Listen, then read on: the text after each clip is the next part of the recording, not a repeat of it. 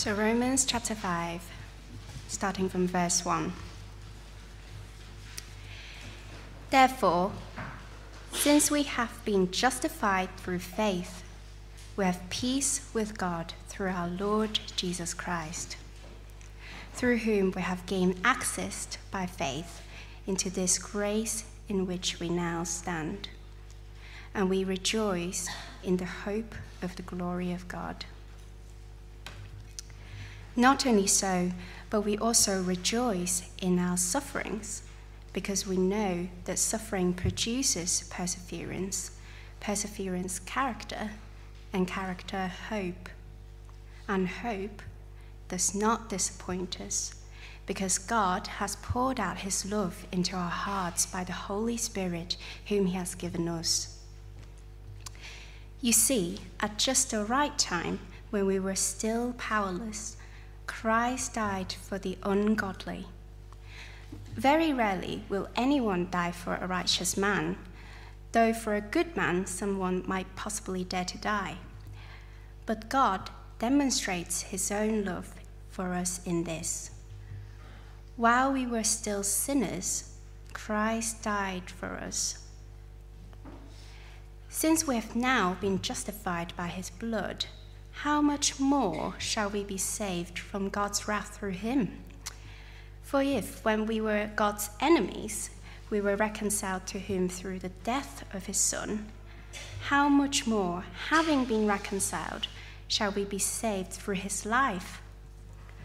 Not only is this so, but we also rejoice in God through our Lord Jesus Christ, through whom we have now received reconciliation.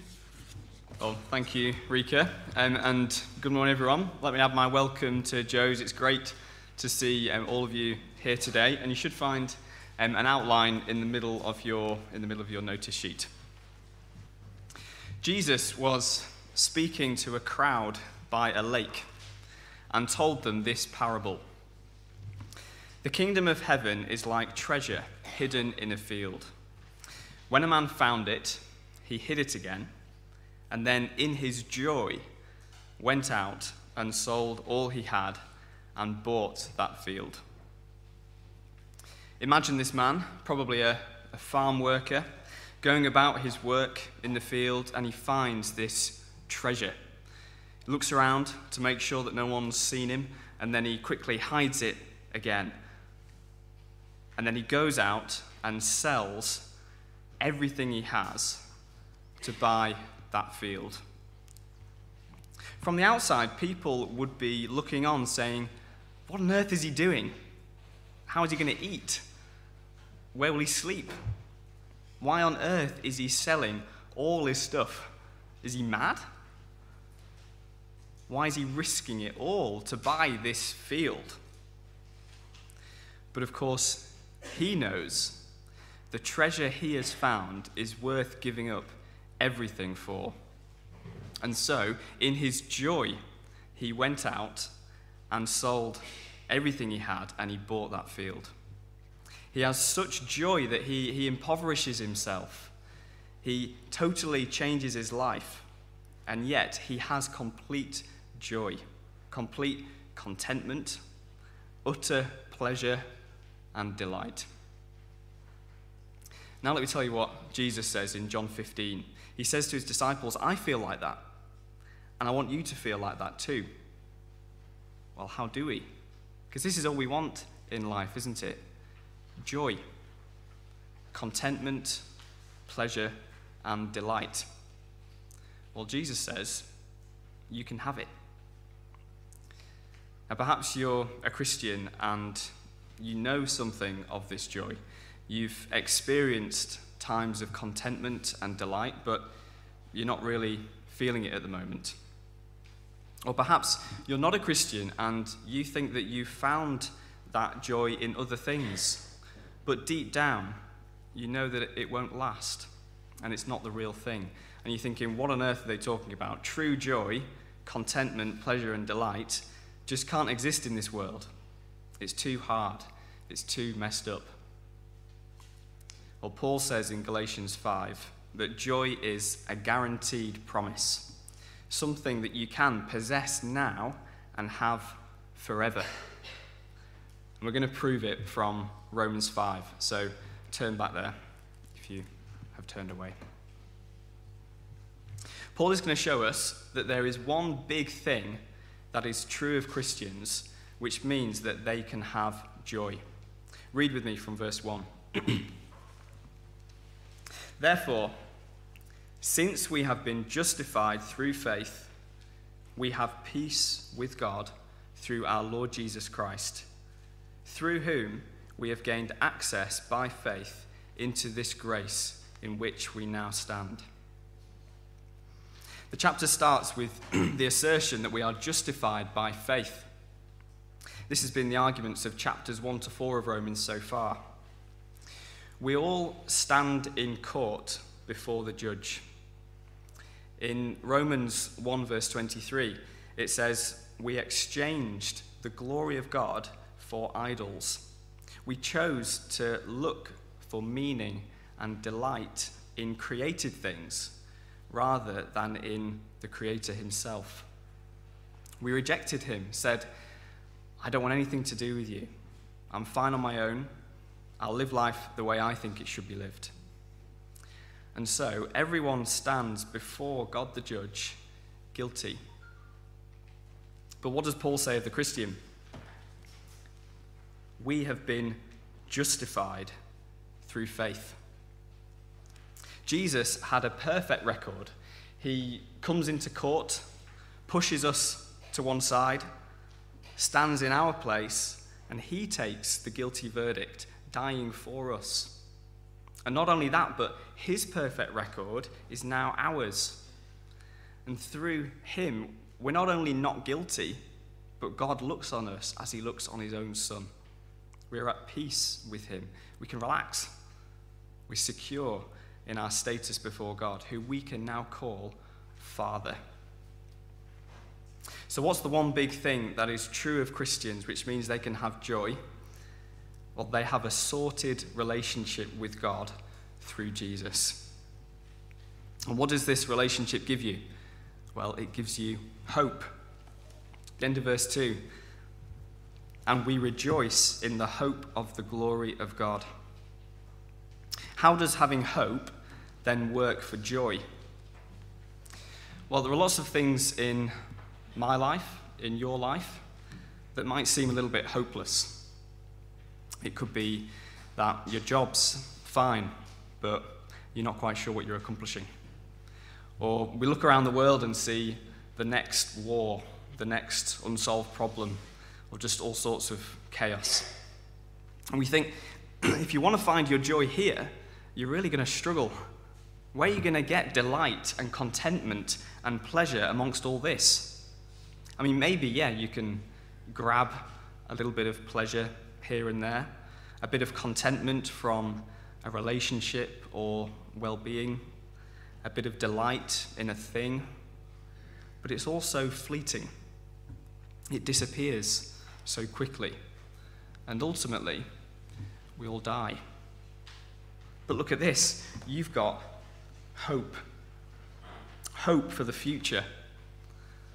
Philippians 3 says, But our citizenship is in heaven, and we eagerly await Jesus from there, who will transform our lowly bodies so that they will be like his glorious body. In 1 Peter, Peter calls it a living hope, an inheritance that can never perish, spoil, or fade, kept in heaven for you. There won't be any of those fleeting, empty pleasures, but lasting, eternal pleasure. And you can have it because of the one big thing. We have Jesus, we have a sorted relationship with God through Him. So, because that is true now, in the present, Paul can write, We rejoice in this hope for the future. But hang on a minute. It's all well and good having joy in hope for the future now, but what about those sufferings in our life now? Don't our sufferings threaten to rob us of our joy? Well, not only does Paul say rejoice despite your sufferings, but rejoice in your sufferings. Well, why on earth would we do that? Well, verse 3. Not only so, but we also rejoice in our sufferings, because we know that suffering produces perseverance, perseverance, character, and character, hope. Suffering produces patient endurance, which in turn produces character, which in turn produces hope. Through our sufferings, God teaches us to let go of this world and trying to find joy in it, and instead to cling on to the one big thing we have our relationship with Him through Jesus. And as we learn this again and again, our character is molded. James 1 verse 4 says, Perseverance must finish its work so that you may be mature and complete, not lacking anything. Now, Paul is not saying that our suffering doesn't matter or that it won't be intensely painful, but that we know that our sufferings are preparing us for the hope that we look forward to. God lovingly uses our sufferings for good in us. It's a bit like physio. Now, I feel like I've seen far too many physios in my life already. Um, if you know me, you'll know that's true. Um, have you ever had that kind of massage from a physio that has you writhing around on the bed? Not a nice kind of ooh massage, not one of those, but one where they like press the exact spots and kind of knots with pinpoint accuracy, and it goes almost beyond pain to, to almost laughing. It's odd. Well, why do I let them put me through that? Well, because I know that it's for my good. I trust that my physio knows what they're doing. They're highly skilled and they're kind and they want what's best for me as I put myself in their hands. And though it hurts, it is for my good. Now, that is a very small, imperfect illustration of what's going on here. Our Father uses our sufferings for our ultimate good to refine our faith in Jesus and to help us to cling on to Him alone for our hope for the future. And verse 5 and that hope does not disappoint us because God has poured out His love into our hearts by the Holy Spirit, whom He has given us. We're assured of God's love because we have His Spirit. But how do we know that's not just a feeling from inside us? Well, verse 8 but God demonstrates his own love for us in this while we were still sinners, Christ died for us. If you're a Christian here today, you have the unique ability to rejoice in your sufferings. You have the proof of God's love for you that even when you were an ungodly sinner, Christ died for you. The one big thing you need, you have you have Jesus. So now you have a sorted relationship with God. And you can trust that He uses your sufferings for your joy, to give you greater contentment, delight, and pleasure in Him and in your future hope. Now, this is something that the Apostle Paul knew, and he also knew suffering. He was imprisoned again and again, beaten with rods slandered, flogged with lashes five times, stoned to the point that he was thought dead, often deprived of food, water, shelter, sleep. In 2 Corinthians, in 2 Corinthians 11, he basically says he was in danger from everything and everyone, basically. But in chapter 6, he says that he is always rejoicing. And he could write from his prison cell in Philippians 4 Rejoice in the Lord always. I will say it again rejoice. But I think it could be quite easy just to bat that away, though, and just say, well, Paul was abnormal. You know, he was extraordinary and admirable, but he was abnormal. But just take a moment to reflect on the Christians around you who have experienced suffering um, in our church, in our families, or Christians whose stories that we've heard. I have seen and know of many Christian men and women, boys and girls, who have gone through trials of many kinds um, conflict and cancer, bereavement and betrayal, persecution and loss, with surprising joy. And you may be able to reflect on times in your own life where that's been the case. Here are a couple of examples, one from church history and one a little closer to home. Um, John Bunyan was a 17th century preacher, and on November the 12th, 1660, um, he was arrested and given an ultimatum stop or go to jail. He said, I cannot stop preaching. And so began his 12 year imprisonment. Upon news of his arrest, John's wife Elizabeth went into early labour, and the child died. He was unable to provide for his wife and for his four children, one of whom, Mary, was blind. He wrote from his cell that he thought his heart would break to pieces. And yet, he writes that during this time, these hardships produced growth in his faith and his delight in Christ and his understanding of the truths of God's word deepened immensely. He wrote, I never had in all my life so great an inlet into the word of God as now. Those scriptures that I saw nothing in before are made in this place and state to shine upon me. Sometimes, when I have been in the savour of them, I have been able to laugh at destruction and to fear neither the horse nor his rider. I have had sweet sights of the forgiveness of my sins in this place and of my being with Jesus in another world. Bunyan, Bunyan had the one big thing sorted in his life his relationship with Jesus, and so he could find joy in his sufferings. And then there's a Christian family who live in another part of this country um, who have a young teenager with a chronic illness. And the doctor asked to see the parents, and naturally, the parents thought that the doctor was going to let them know what the next stage in treatment was going to be. And the doctor spoke to them without the daughter in the room and said, Can you explain to me why your daughter is still joyful? Like, she's okay. Yet I know that she's in pain all the time. And she talks about her faith and her hope. And they explained to them the consistent story of the Bible is that there is joy and thankfulness to God even in the hardest times. And they're not saying, well, where in the Bible? And they took them to Psalm 23 The Lord is my shepherd. Even though I walk through the valley of the shadow of death, I will fear no evil, for you are with me. And the doctor said, Well, tell me another one.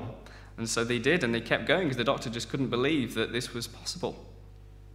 See, having our one big relationship sorted now in the present gives the Christian the unique ability to rejoice in sufferings. We can trust the loving hand of our Father to use them to refine our faith in Jesus and to help us to cling on to Him alone for our hope for the future. Instead of robbing us of joy, God can make our sufferings a means to even more. The final rejoice in Romans 5, I don't know if you spotted it, was in verse 11. Not only is this so, but we also rejoice in God. The other thing, as well as suffering, which I think robs us or threatens to rob us of our joy, is envy. Envy is one of the acts of the sinful nature that's set against the fruit of the Spirit in Galatians 5. It's when you're envious, you're basically saying, You've got something I don't have, and if I had that, then I'd be contented. Have you ever felt like that? You ever felt eaten up inside by it? When you see someone else's success or good fortune, someone else's health, comfort, financial ease, relationship, time off, fastest record on Strava, whatever it is, and think, I'd be content, I'd be joyful if I had that, or if that was me. Well, Paul says, we rejoice in God. I was chatting to someone last week over coffee about this, and they naturally straight away asked, What does that mean? Well, in verse 10, we were God's enemies, living very unjoyful lives as we're facing his wrath for our sin. But now we are reconciled to him through Jesus' death and his life, his living his resurrection, which confirms that we are reconciled to God. We can rejoice in God because our relationship with Him is restored to what it was. The one big thing in life is sorted for the Christian. And we now live in the way that we were made to live, in harmony with our loving Creator God, enjoying, delighting, finding pleasure and contentment in Him as we were always meant to. And so, we needn't be robbed of our joy by envying what others have because we have everything in Jesus. In fact, envy makes no sense. I've been really challenged by this over the last few weeks as I've been preparing this talk. I've been challenged when feeling envious to remind myself in my head and out loud sometimes Jack, that's not what gives you true joy. So there's no need to be envious. Your joy is in your relationship with God and your hope of the pleasure of living in His glory for eternity. So actually, just relax. You can be content and actually be happy for them.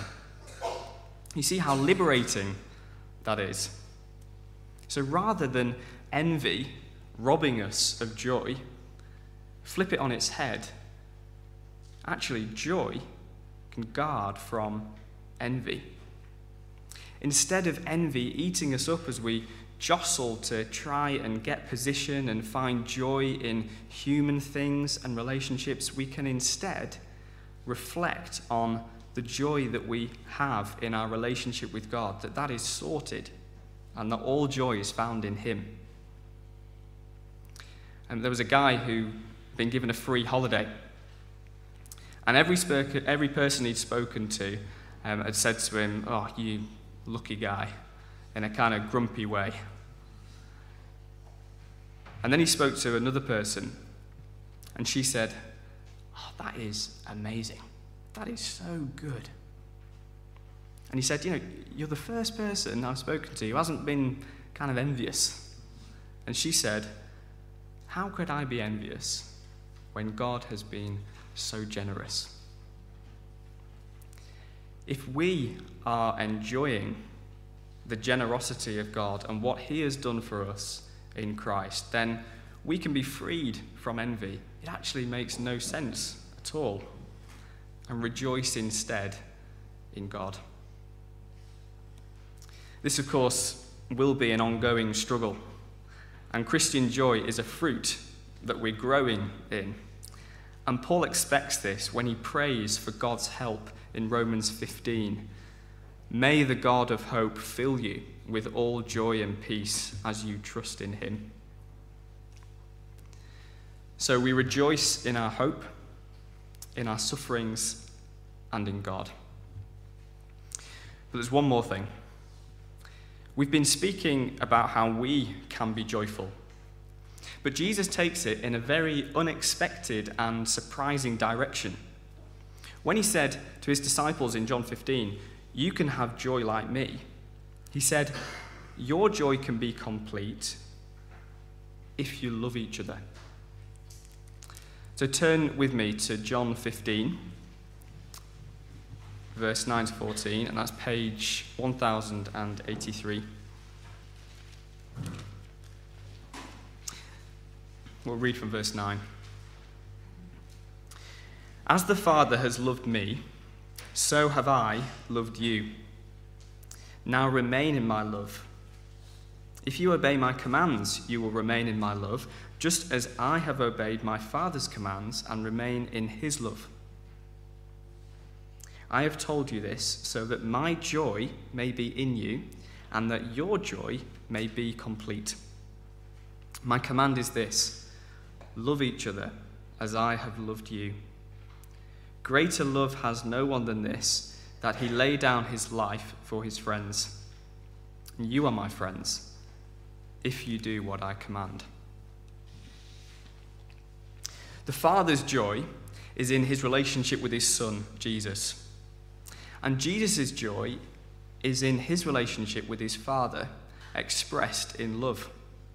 And just before this chapter, Jesus says, the world must learn that I love the Father and that I do exactly what my Father has commanded me. And what is that? To lay down his life so that those who believe in him may have eternal life. In turn, if the disciples obey his command, they will remain in his love and share in the joy he has. And the command is, verse 12, Love each other as I have loved you. Jesus is saying, I expect that your joy will overflow to others in love, and that in this, your joy will be complete. And that's not your joy singular, but it's your joy, plural, may be complete. Joy is actually not about me. And so, my point in this talk is not actually, first of all, to make you more joyful, but it's to make you a bringer of joy to other people. And by doing that, Jesus actually says that you will be more joyful. Our world gets this so wrong. Focusing on yourself, on your own contentment, your own pleasure, looking inward, is a recipe for misery. Our world's joy industry tries to sell us this lie with the latest thing that you need for you to be satisfied. It turns us in on ourselves and means that we can never find the joy that Jesus wants us to have. Jesus' joy turns us outwards. If we engage ourselves with bringing joy to other people, actually we'll find that joy is ours. Because that's what Jesus did. That's how he found joy. And he wasn't happy all the time. Think of his lowest point in Gethsemane. But that was his joy to do that for us. And by loving his friends, by laying down his life for them, he brings us joy. So, is that the kind of joy that you're pursuing? Have you ever experienced that for yourself when you've done something for somebody else and you've benefited, maybe even more than they have. Chris Heron, who's around here somewhere, a few weeks ago was telling me that at the wedding where he was serving everyone else, like relentlessly, food, drinks, you name it, he actually enjoyed that wedding so much more than all the other weddings where he was the one being served. As Christians, that really is our joy. And Chris is available if you need him for a wedding. I think. John Piper writes in his book, Desiring God Love is the overflow of joy in God that meets the needs of others.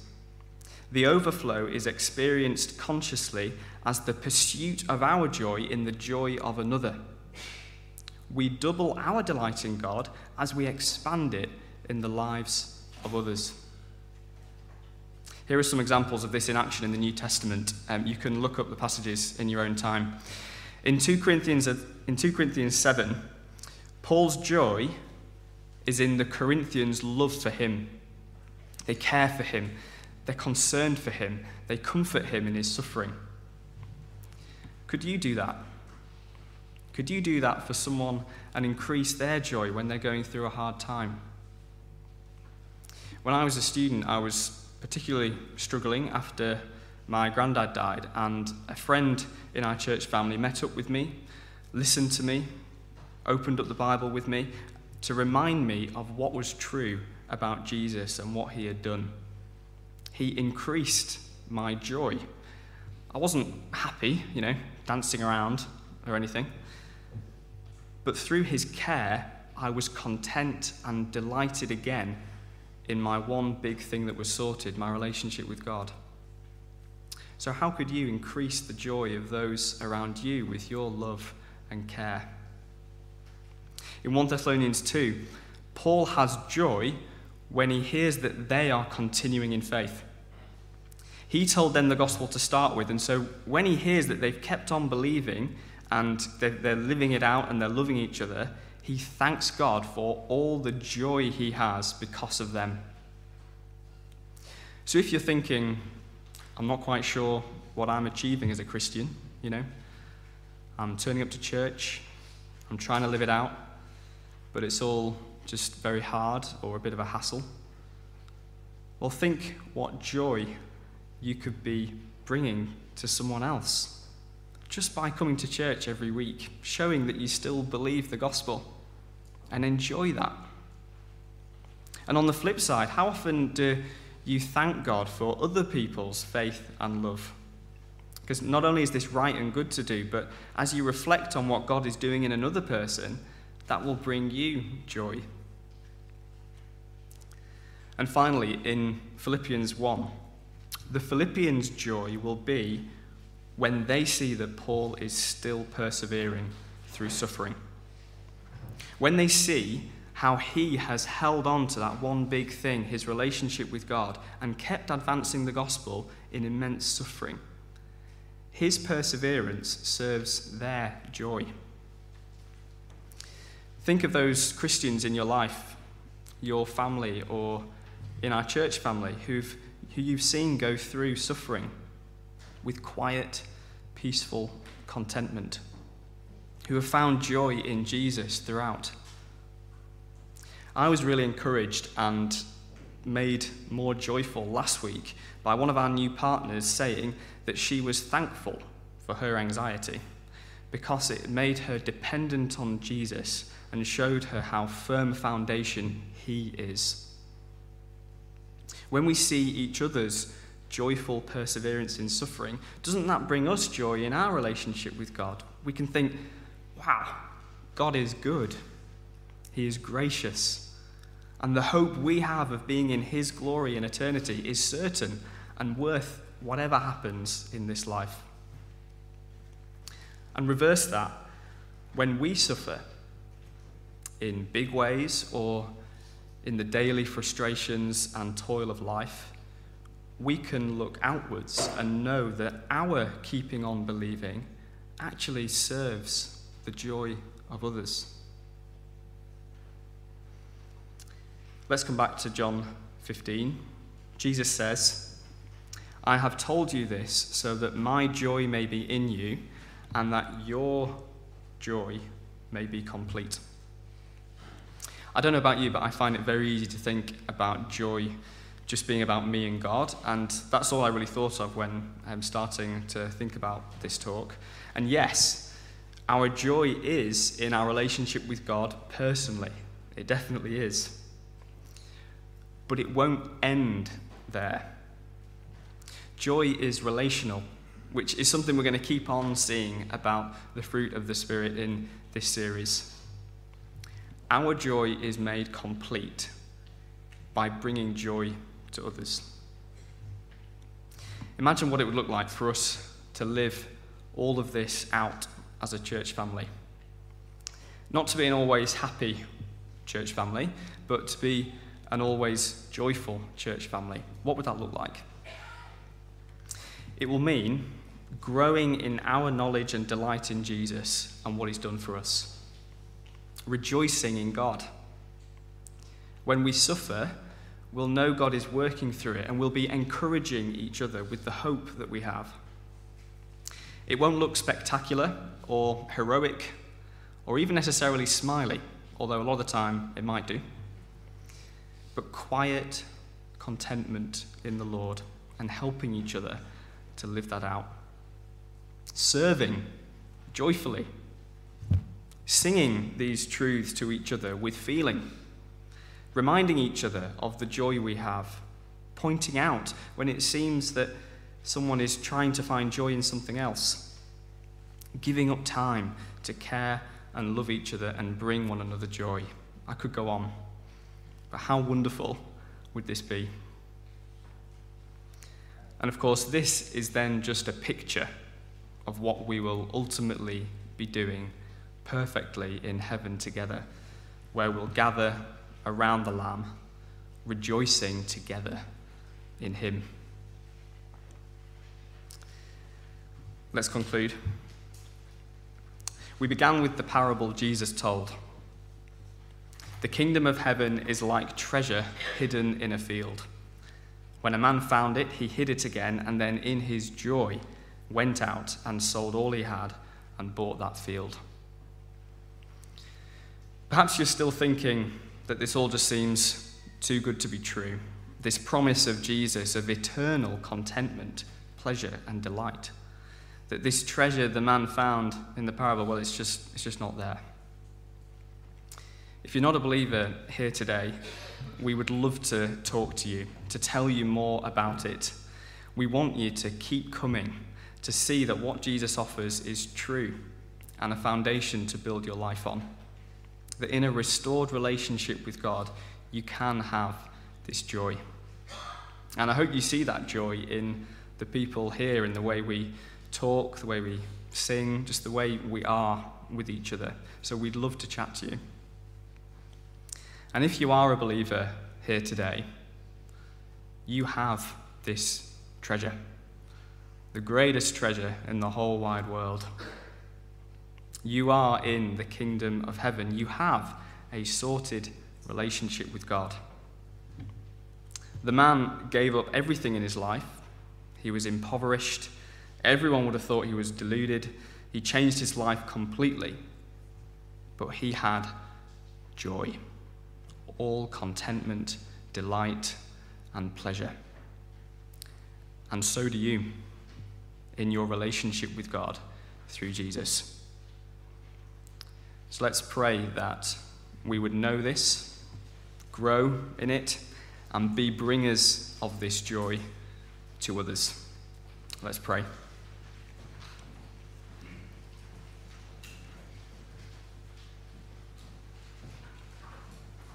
Heavenly Father, thank you that we can find true joy in you, and that Jesus loved us so much that he gave his life so that we could have this joy in our relationship with you. We're sorry for when we look to other things for this joy. We're sorry for when we envy and for when we're angry at you, for when things happen in our life. Father, help us to know and grow in contentment, delight, and pleasure in you and that you do this through our sufferings as well. And please help us to be real bringers of this joy to each other. We pray this in Jesus' name and for his glory.